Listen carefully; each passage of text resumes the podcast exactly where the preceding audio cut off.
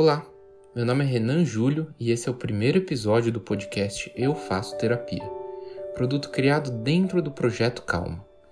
O projeto Calma é uma ideia desenvolvida por mim com o objetivo de formar espaços de discussão sobre saúde mental.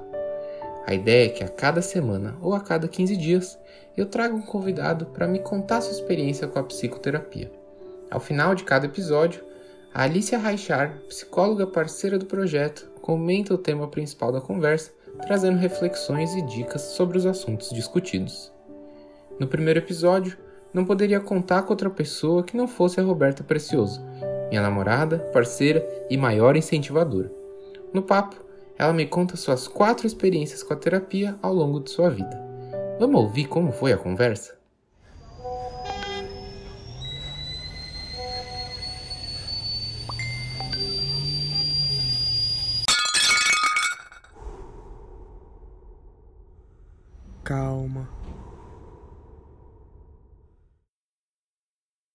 Obrigado por estar aqui nesse primeiro episódio do podcast. É um prazer, né?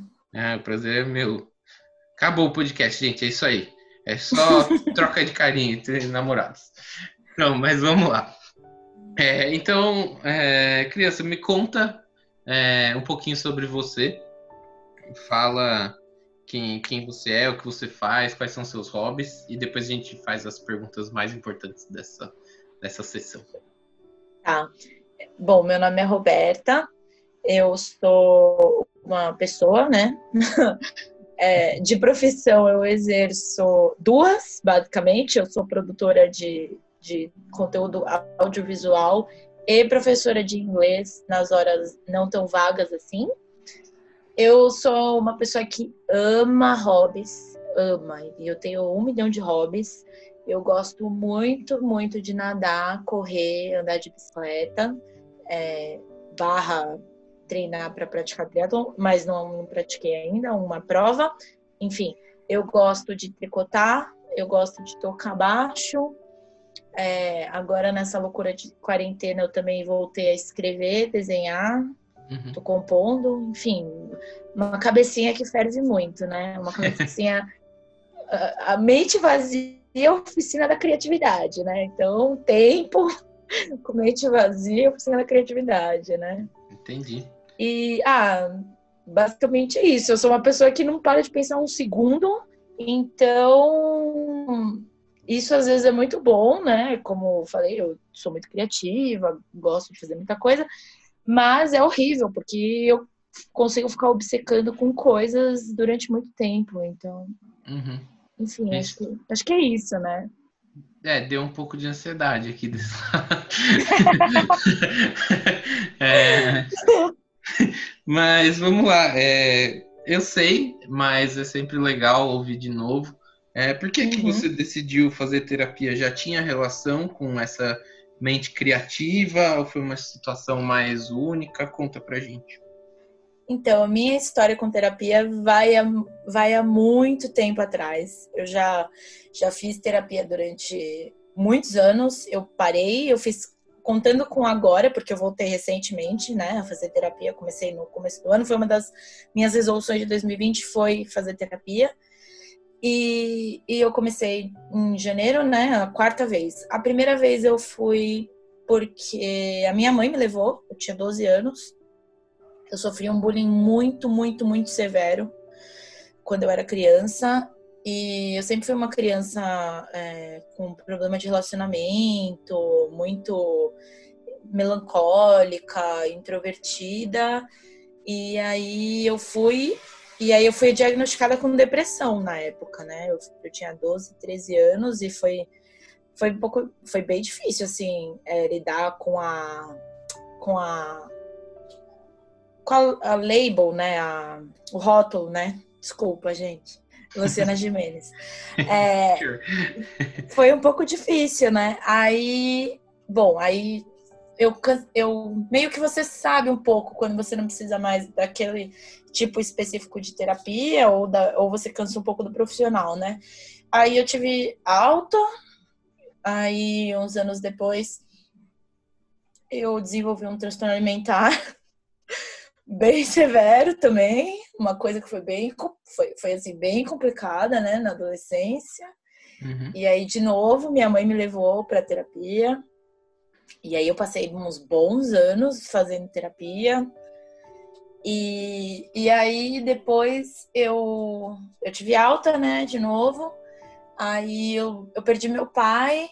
Aí eu fui aí eu fui atrás da terapia, mas é, claro, eu sabia que eu estava em luto, mas não fui buscar para resolver o luto, eu fui buscar para resolver minha raiva, porque eu sou uma pessoa bem enérgica e raivosa e eu já estava num ponto que eu não aguentava mais a minha própria existência.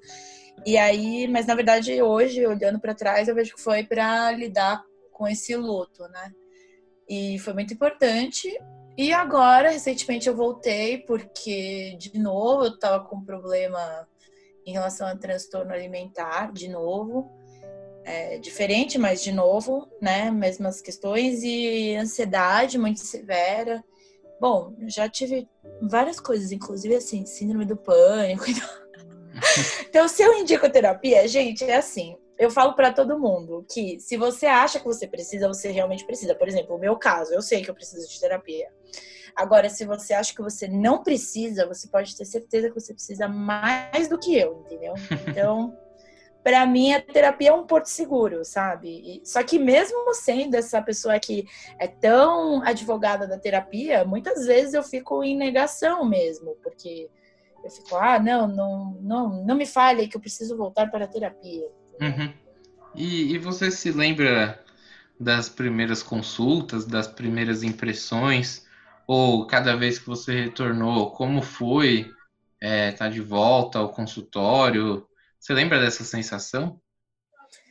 A primeira vez que eu pisei no consultório foi muito estranho. Eu tava com muito medo. Eu, eu como eu era uma adolescente rebelde, né, e roxa, eu não queria me abrir, era bem resistente. Mas aí, conforme eu fui me sentindo confortável, fui me abrindo, fui vendo como podia melhorar, isso foi importante.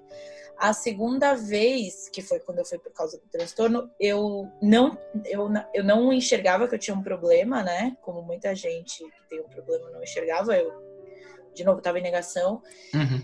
Demorou um pouco para me soltar, mas assim, essa, essa minha psicóloga é muito, muito, muito é, foda e, e ela quebra muito parâmetro, porque você começa, né, quando você tem uma uma, uma doença mental, um transtorno, você começa a acreditar numas crenças que você cria baseado em nada. Uhum. E aí a pessoa. Você não consegue quebrar essa crença. Você precisa de uma ajuda profissional para quebrar essa crença, né, da sua cabeça. Uhum. Então, aos poucos, na verdade, eu nem eu fui meio que deslizando sobre, sabe? De repente eu, por exemplo, um exemplo é que eu não comia hambúrguer.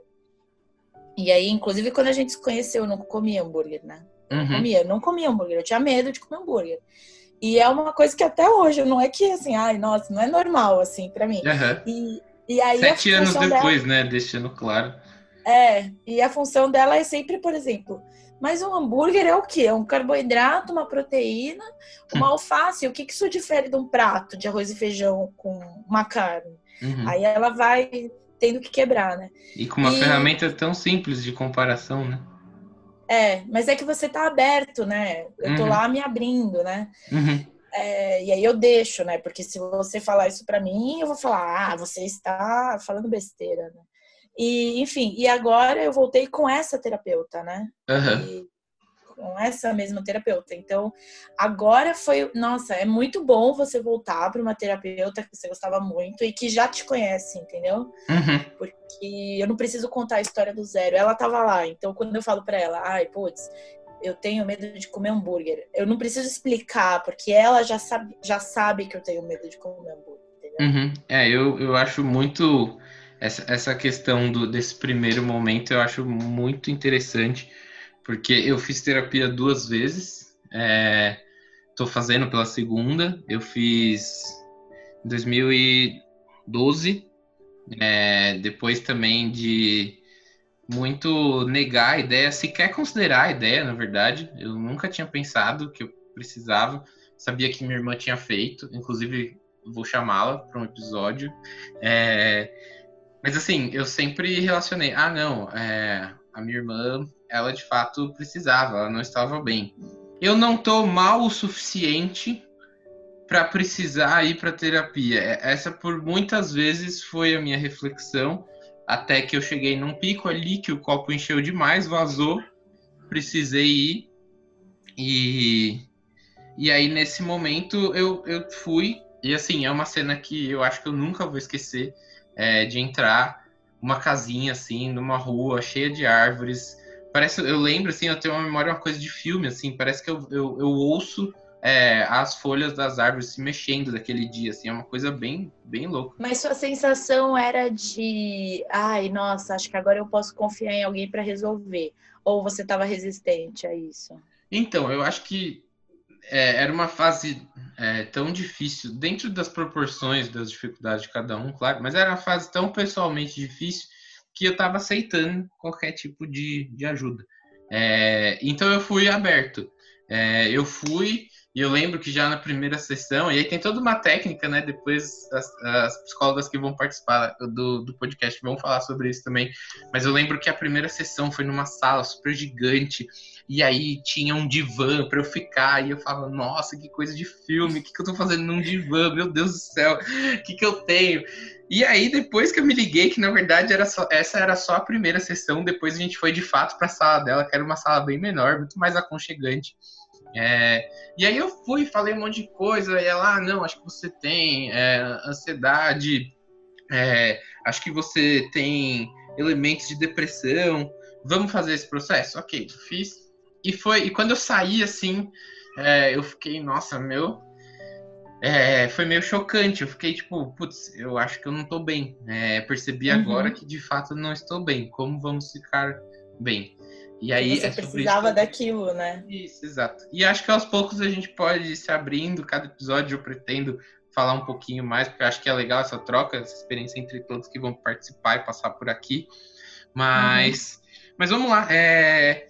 E, e, de ferramentas, assim, o que, que, que mais te marcou? Porque o, o que eu acho muito louco da terapia é que tem essa questão de ser tão prática, né? É, é quase como ir ao médico para curar uma dor no joelho. Quando você vê, a dor no joelho passou. E era uma coisa tão subjetiva e tão não física. Como foi para isso em relação a ferramentas, técnicas, processos? Olha, eu vou falar as que foram mais relevantes para mim e eu não consigo pensar muito assim nas atuais porque eu ainda estou estudando, né?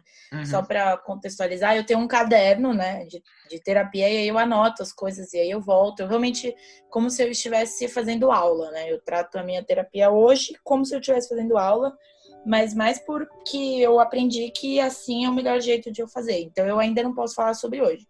Uhum. Mas algumas técnicas que eu me lembre é, bom, uma das mais marcantes foi quando eu estava no auge né, do transtorno alimentar e eu tinha uma lista de coisas que eu não comia. É, e aí eu a, a, a terapeuta pediu para eu anotar, porque essa lista ela era ela existia em mim e é sempre aquilo, não pode, não pode, mas eu nunca tinha anotado. E aí foi a primeira vez que eu vi quantas coisas basicamente assim, eu, eu podia comer alface e água, de acordo com a minha lista. E ela me fez organizar a lista em vermelhos, que eram, sei lá, proibidíssimos, amarelos, que eu não deveria comer, mas comia, e verde. E aí foi a primeira vez que eu tive contato com, com isso, e foi muito estranho para mim, porque eu tive a real dimensão de quanta coisa, por exemplo, eu tinha proibido na minha alimentação, né? Uhum. E a segunda foi que foi a outra terapeuta, aquela do luto, né? Uhum. Que me fez é, perceber quando eu tô sendo manipulada por pessoas, porque eu sou uma pessoa bem manipulável, assim, né? E aí tem alguns elementos de pessoas que são mais manipuladoras que falam, ai, você pode. Assim, a pessoa faz você chegar a uma conclusão. E aí eu aprendi a a parar é, a pessoa antes uhum. dela, antes de eu chegar a essa conclusão? Para eu conseguir me defender disso. Que legal. É, é, eu acho essa, essa questão das ferramentas é uma das, uma das coisas mais lindas é, da psicoterapia. que assim você realmente recebe armas para se blindar dos problemas que você encontra, dos problemas que você tem. É, eu também passei, eu lembro muito claramente dessa segunda.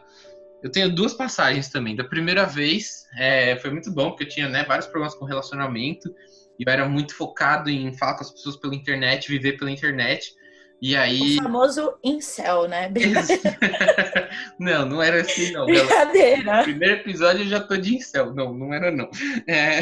Tô brincando, gente. Eu tô brincando. Eu aí... conheci o Renan na internet, ele é ótimo. Tá? É, então, inclusive é um spoiler. Porque aí ela falou: Meu, por que você não tenta conhecer as pessoas na vida real? É, ou se você conhecer alguém pela internet, por que você não barra antes e já tenta saltar para a vida real. E aí foi o seu caso. Ó, oh, deu tão certo. E foi, a, foi, o primeiro teste, no caso.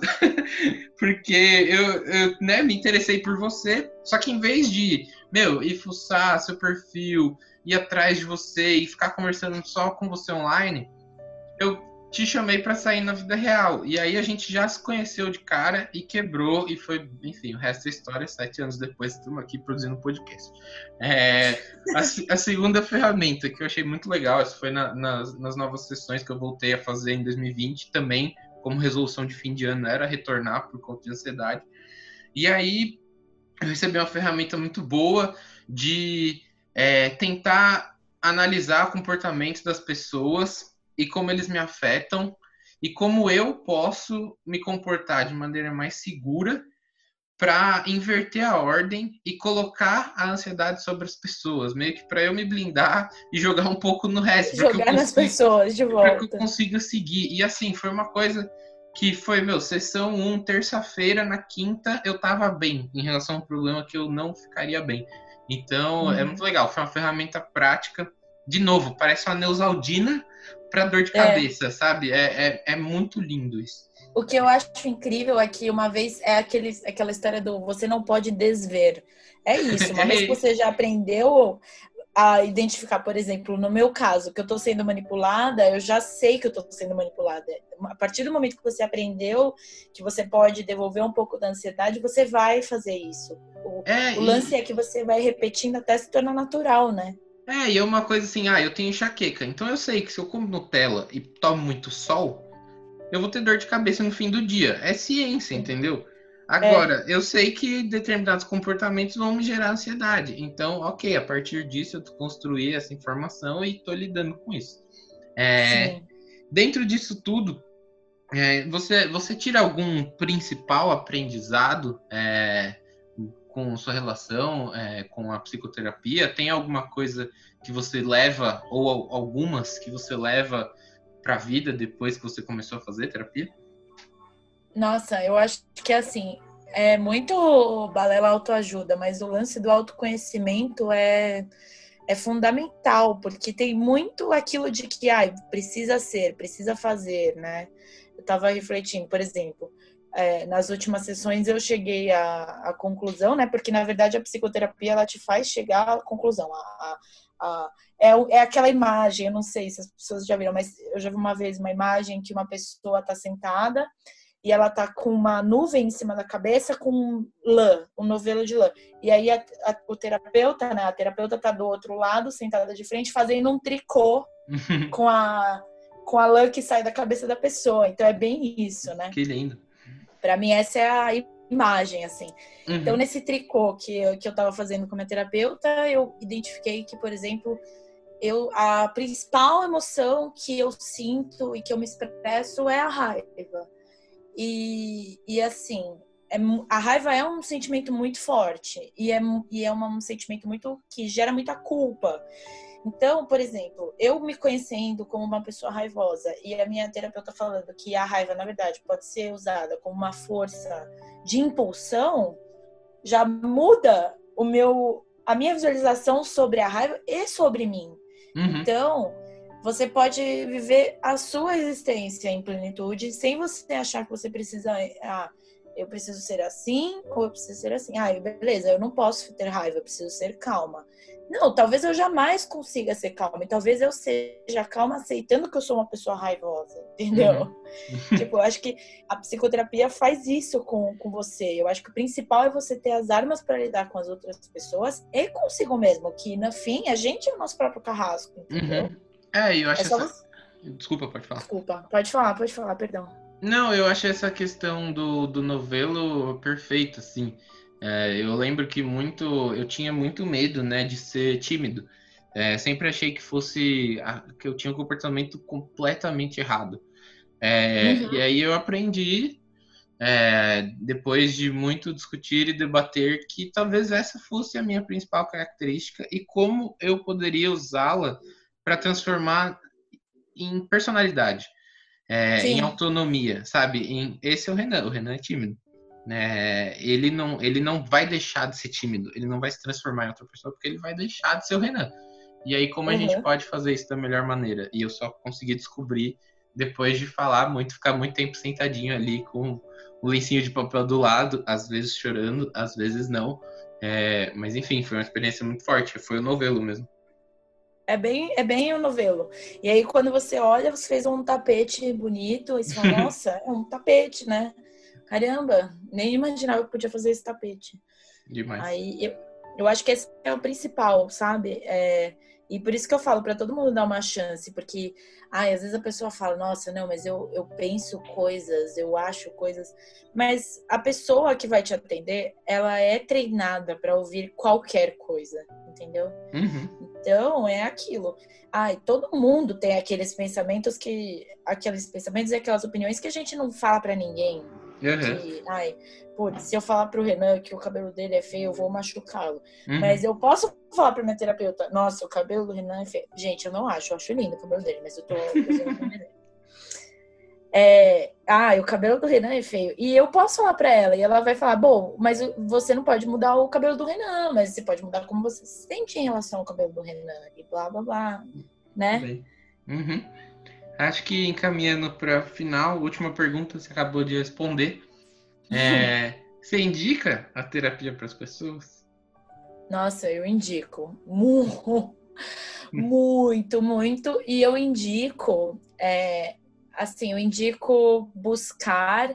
Se você tem mais ou menos uma ideia do que você está sentindo, eu, eu indico muito buscar um auxílio especializado. Porque é, claro, todo profissional é capacitado, mas é como especialização mesmo. Então, ah, não, eu estou mais inclinado à depressão, então eu procuro uma ajuda mais inclinada à depressão. Ah, eu tenho problema com alimentação, com, sei lá, compulsão alimentar. Busco uma, uma terapeuta mais focada nisso. Eu acho esse é um passo além. Primeiro, sempre busca ajuda, porque qualquer ajuda é sempre válida, né? Profissional. Uhum. E assim, gente, você pode falar, ah, mas eu me abro com meu namorado, ah, mas eu me abro com os meus amigos. Mas assim, não é terapeuta. E você pode até se abrir com a sua amiga psicóloga, mas a sua amiga psicóloga, quando ela tá no papel de amiga, ela não é psicóloga, ela é sua amiga. E uhum. por mais que e assim, é uma coisa, né, Rina, que a gente enfrentou muito ano passado, que a gente tentava se ajudar Sim. um com o outro, tal, e só que tem um limite, tem um limite até onde o Renan vai e até onde eu vou. E aí a gente precisa de uma de, uma, de alguém para jogar uma corda para a gente conseguir caminhar todo mundo junto, né? Uhum. O limite ele tem que ser ultrapassado por alguém que saiba desse limite. Não, eu, Roberto, não posso. Eu posso até ler um texto falar, não, se eu ajudar o Renan com isso, ele vai dormir melhor. Mas eu não sou formada nisso, eu sou formada Sim. em rádio e TV. Eu posso indicar um filme maravilhoso para ele dormir melhor, mas eu não posso ajudá-lo a chegar a conclusões que mudem a vida dele e ele possa dormir melhor. E é, ansiedade dele. Eu tenho um amigo que, inclusive, vou tentar não usar muito essa metáfora no podcast, porque eu amo ela demais. Que ele fala que são as portinhas do cérebro. A gente tem portinhas que a gente só pode acessar acompanhado. É, que não adianta abrir lá e fuçar sozinho, que senão vai dar ruim. Então eu, eu levo essa metáfora para a vida. Às vezes eu só preciso de alguém que segure minha mão e entre comigo naquela porta. É. Muito boa metáfora. Boa, Roberta. meu amor. Muito obrigado.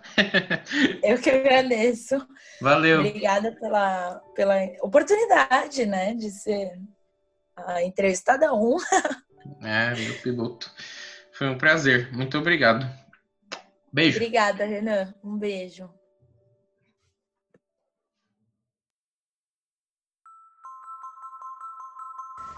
Olhar da Alicia.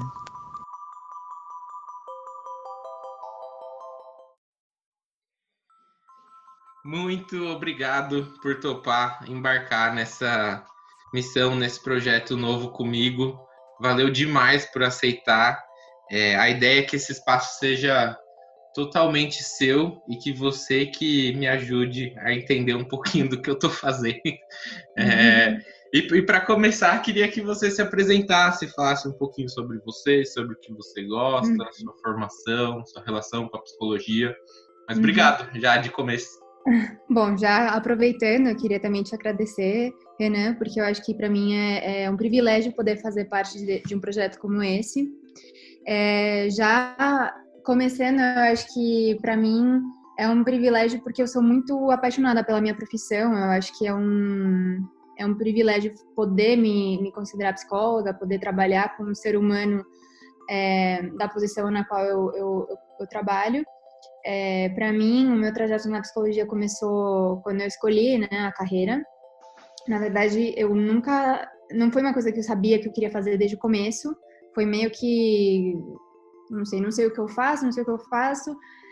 Fui falar com a coordenadora do curso da, do colegial e ela era psicóloga. Eu gostei muito, eu sempre tive uma relação muito boa com ela. E eu pensei, por que não, né, fazer psicologia? Eu acho que foi uma das decisões mais acertadas que eu tive. Nunca cogitei fazer outra coisa desde então. Para mim foi, é, foi muito acertada a decisão. E então isso eu estudei no Mackenzie, foi no Brasil.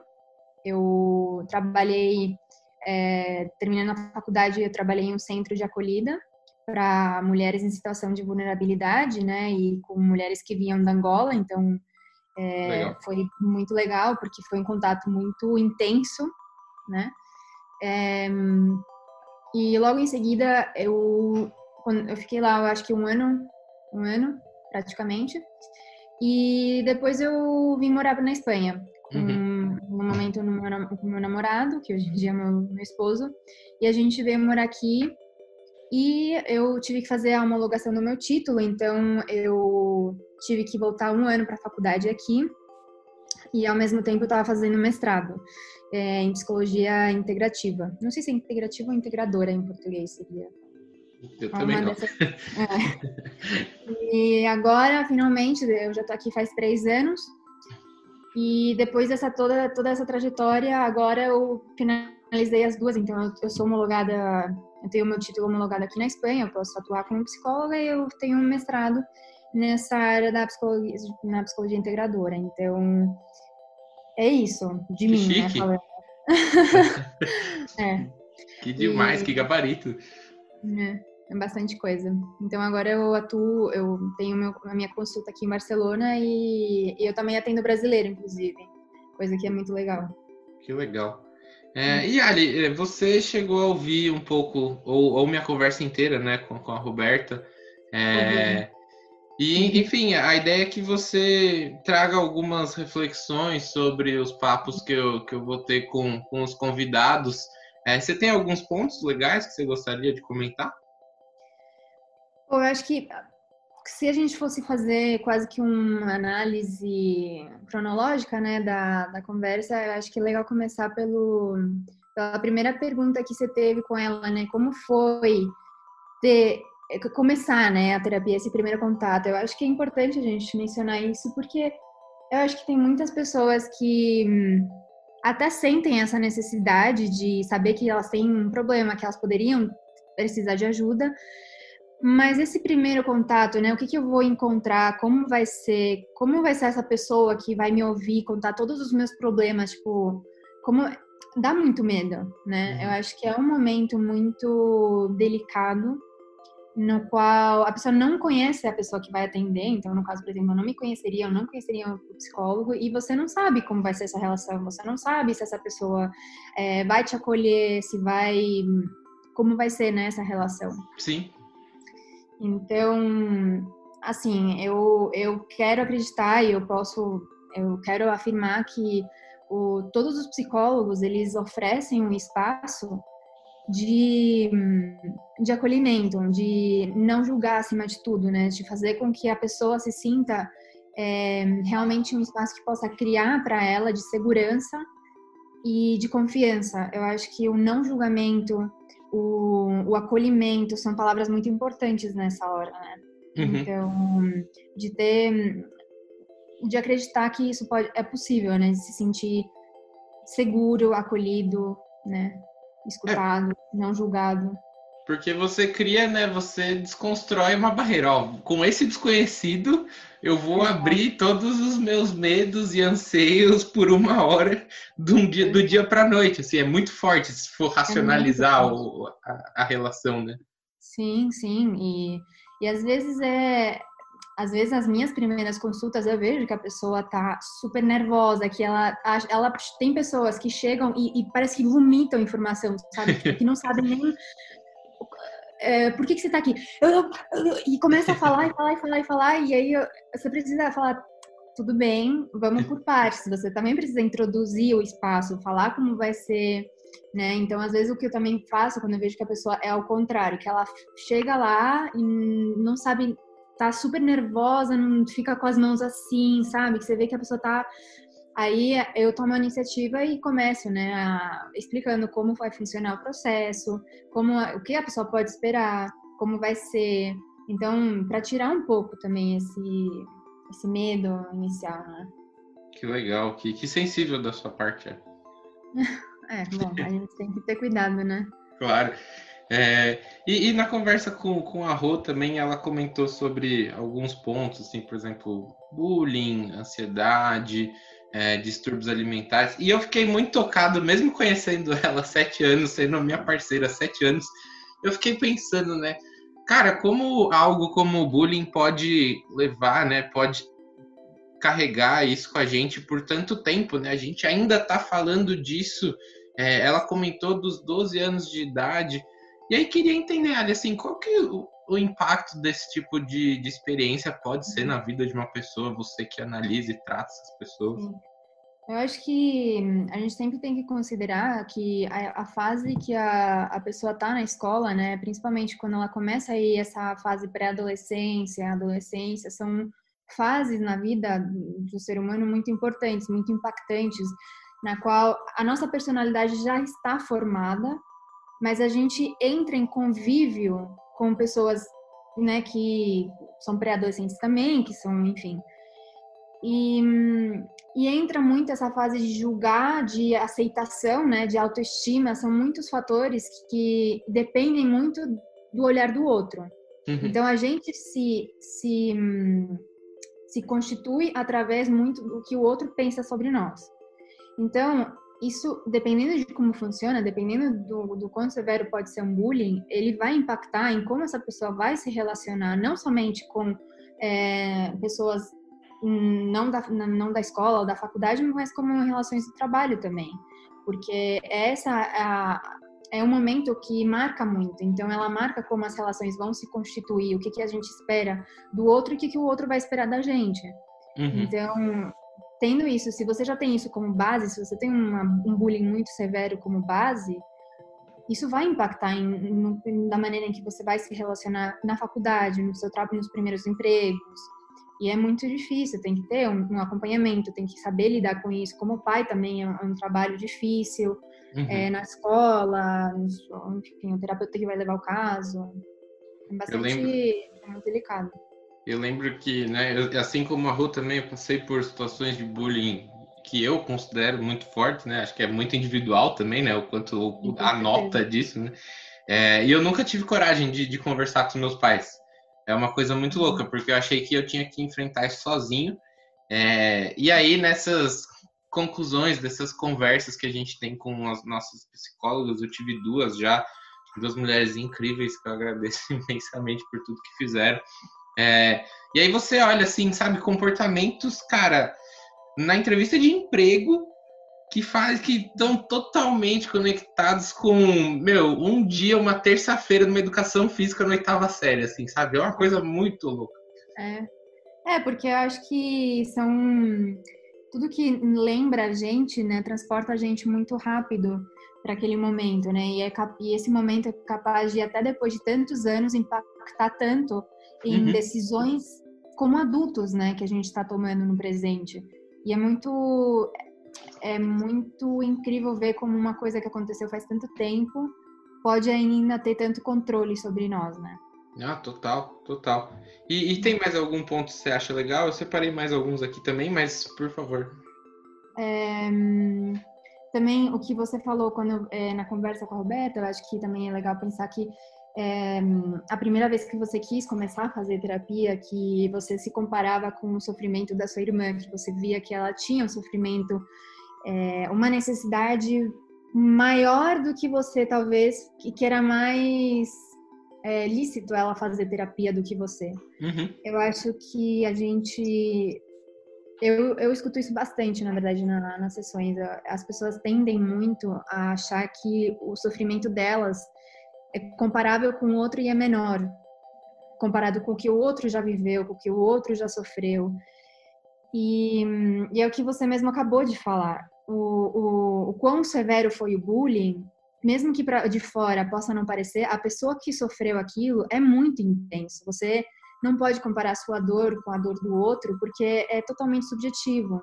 Então, eu acho que a gente também é, tem que ter muito carinho com nós mesmos, de poder entender que o nosso, o nossa, a nossa dor, o nosso sofrimento merecem ser vistos e escutados, independente do, do, do tamanho que a gente considere que eles têm, porque para a gente eles são grandes. Mesmo uhum. que a gente queira comparar com outro e ver que eles são pequenos em comparação. Porque nessa hora a gente não pode se comparar, a gente tem que ser muito introspectivo, né? Uhum. E, e da, da importância, a importância necessária, eu acho. Você acha que isso talvez seja um dos pilares porque terapia e falar em, em terapia ainda é um tabu tão grande? Eu acho que não tanto pela comparação, eu acho que o tabu ainda é muito. Hum... Bom, até pode ser. Eu acho que talvez se a gente não sof... se a pessoa acha que não sofreu sei lá, um, vou colocar uma coisa super. Um, um, um, abuso sexual, por exemplo. Se eu uhum. não sofri uma coisa tão severa quanto isso, eu talvez não, não preciso, eu sou forte, eu. Tem, eu, eu acho que sim, eu acho que tem isso. Eu acho que tem a questão do, do ainda pensar o transtorno mental como sendo muito mal visto, muito incapacitante, muito, né? E e eu acho que a gente ainda tem, as pessoas ainda têm esse pensamento, né? Que qualquer coisa que é relacionada à terapia é igual, igual a um transtorno mental, que não tem porquê, né? Uhum. Mas são coisas que sim, que eu acho que são os tabus aí, né? Legal. É, um, um, outro ponto, e aí acho que casa muito com a quarentena, e eu tenho o sonho de lançar isso na quarentena, é, uhum. que a Rô fala é, de ansiedade, né? E, uhum. E eu acho que assim, cara, isso tá... bom, enfim, mal do século, tem um monte de termo MS aí considerando uhum. epidemia antes do coronavírus. É, é, um tema muito, muito sério, muito delicado e muito individual também. É, como é que você vê essa questão da ansiedade, da ansiedade? Ou como é que você viu a gente conversando? Acho que é legal ver essa, essa coisa uhum. superior, assim, sobre nós. Agora eu tô me sentindo vigiado nas próximas conversas. não, imagina, imagina. Eu, na verdade, eu acho que esse é um tema que seria até difícil abordar em tão pouco tempo. Eu acho que a ansiedade, às vezes, as pessoas chegam na terapia e falam: "Eu quero, eu quero curar a minha ansiedade". Quando na verdade isso é impossível. A gente tem que saber lidar com a ansiedade, porque a ansiedade em si, ela faz parte do ser humano com uma forma de evolução. Se a gente não se sentisse ansioso por alguma coisa, a, ansiedade ela surge porque a gente sabe está pressentindo que tem alguma coisa errada ou que alguma coisa vai acontecer e a gente está se pre hum, tá prevendo isso e está preparando o corpo para essa situação. Então, se, se essa ansiedade também não, não existisse no passado, o ser humano não teria evolucionado tudo que evolucionou. O problema é quando a gente acaba sentindo ansiedade com alguma coisa que não é é, que não vai causar, mal, mal, real, que é imaginário, que é um, um, uma ameaça imaginária. Quando essa ameaça imaginária toma conta da gente e essa ansiedade aparece, ela não é produtiva, porque essa, essa ameaça não é real. Uhum. Então, agora na quarentena, é normal a gente sentir um pouco mais de ansiedade, porque a gente está enfrentando uma situação que gera medo, que gera é, uma incerteza em relação ao que vai acontecer. Então, isso é normal. Só que também é, pode acontecer que essa ansiedade, essa ameaça real, se domine muito mais do que deveria, se uhum. a pessoa já tem tendências, né, ansiosas, por exemplo. Uhum. Então, não sei, isso é um pouco como funcionaria, né? Acho que daria para entrar em outro em outras conversas explicando muito mais, né, de maneira fisiológica como essa ansiedade funciona. Uhum. Mas eu acho que hoje em dia o que eu, o que eu tô pensando em, quer dizer, o que eu tô falando, né, com os pacientes, com as pessoas que eu conheço, é tentar ficar mais no presente, sabe? Ficar mais no dia a dia, no aqui, no agora. É, não tentar ficar tanto no futuro, porque eu acho que nesse momento o futuro é, é tão incerto que a gente de nenhuma maneira conseguiria controlar. E não somente como no Brasil, como no mundo inteiro, todos os países estão passando por isso, né? Uhum. Então, eu acho muito importante a gente poder focar no que a gente pode fazer aqui, hoje, no presente, com as ferramentas que a gente tem e sabendo que todo mundo que está ao nosso redor está vivendo a mesma situação, que é uma dor compartilhada, é uma ansiedade que está todo mundo podendo compartilhar. Não é uma ansiedade só minha, que é um problema só meu. Então isso pode até ajudar um pouco, né, a se sentir mais compartilhando uma coisa em geral, né, não fazendo uhum. uma coisa só eu. Ainda mais no isolamento, né? Exato. É, Legal. Hum. Perfeito, nossa, que reflexão incrível. tô, menos, tô menos ansioso. Olha só, olha só, foi rápido. e tem mais algum ponto, Ali? Eu, eu acho que no, quando a gente. Quer dizer, quando eu ouvi o áudio também, né, de, da Roberta falando do transtorno alimentar, que também é que ela citou assuntos que são muito. Sim, macro, macro temas, né? Exato, que são um pouco complicados. Não dá para falar 20 segundos sobre cada um, é muito Claro. É, mas eu acho que é muito legal quando ela consegue, hoje em dia, por exemplo, é, saber quais são os. É, os pontos que, que em inglês chama trigger, né? Que uhum é, despertam né, nela algum é, algum pensamento né, relacionado a esse transtorno. Então, uhum. eu acho que o fato dela já ter feito terapia relacionando a esse problema em específico ajudou ela hoje em dia a poder estar preparada e consciente desse problema. Eu acho que é, foi graças a isso que ela conseguiu hoje em dia procurar terapia de novo. Né, isso é muito positivo, isso é mostra muito muita força também, né, uhum. da parte dela é, isso já ajuda muito, né? A gente poder fazer consciente um problema é o que ela falou também quando as pessoas manipulam ela.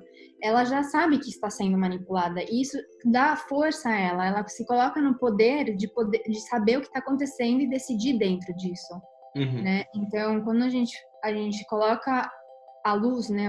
Quando a gente consegue enxergar o problema, é muito mais fácil. Quer dizer, não é fácil, assim por dizer, mas é, já é um caminho mais fácil de ser percorrido do que se a gente não tivesse nem ideia do que está acontecendo e estivesse em uma escuridão total. Uhum. Então, é, e essa, eu até anotei aqui o, a ferramenta que ela fez, né, a lista de coisas que ela não podia comer. É, essa é uma ferramenta bem legal que eu gostei, né? Eu acho que eu até anotei para mim, né, para poder usar em futuros momentos é, acho que foi muito positiva, né? Porque fez com que ela pudesse ser muito mais consciente do problema dela. Eu, eu tenho, eu acho que tem uma questão super simbólica no nosso relacionamento, que assim, o nosso primeiro encontro, a gente comeu um hambúrguer. Para mim, foi mais um hambúrguer na minha vida naquele ano. Para ela era assim, o primeiro hambúrguer depois de sei lá quantos anos assim. Quando o prato chegou para ela, tinha um planeta à parte na cabeça dela. E eu não tinha ideia de que estava acontecendo isso. Eu fui descobrir talvez meses depois, quando ela começou a falar sobre. Então, assim, é, é, é, muito forte, né? Como a gente carrega isso internamente e individualmente, né? E a gente não vê, né? Porque tá, tá tudo é. atrás, escondido. Tá internalizado. Isso me faz lembrar isso. É, tem uma frase, né, muito que todo mundo conhece, eu acho que já percorreu aí as redes sociais. É, você nunca sabe a, a, a luta interior, né, que cada um está lutando.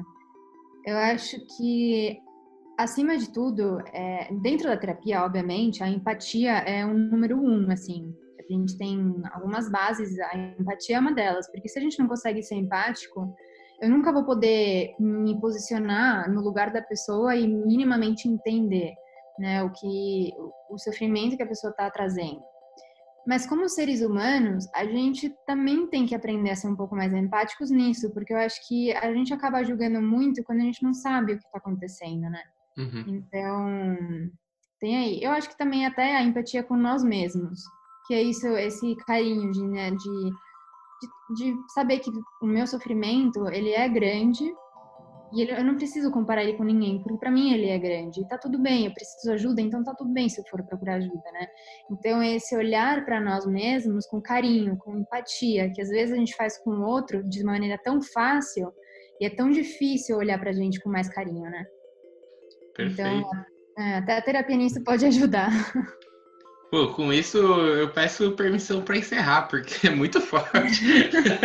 demais. A gente demais. deixa aí para as pessoas pensando aí, né? Exato, exato. E nos próximos falar mais também, né? A gente ir distribuindo né, um pouco das reflexões pelo, pelos episódios. Que tal? Ótimo, acho uma muito boa ideia. Mais uma vez, obrigada por me convidar. Eu acho que para mim também é uma. Pessoalmente, é, como eu sou muito apaixonada por esse. pela psicologia em si, é muito prazeroso falar disso. Então, eu agradeço. Pô, eu que agradeço, Ali. Valeu demais. Foi animal. Perfeito. Ótimo. Muito obrigado. Obrigada a você, Renan.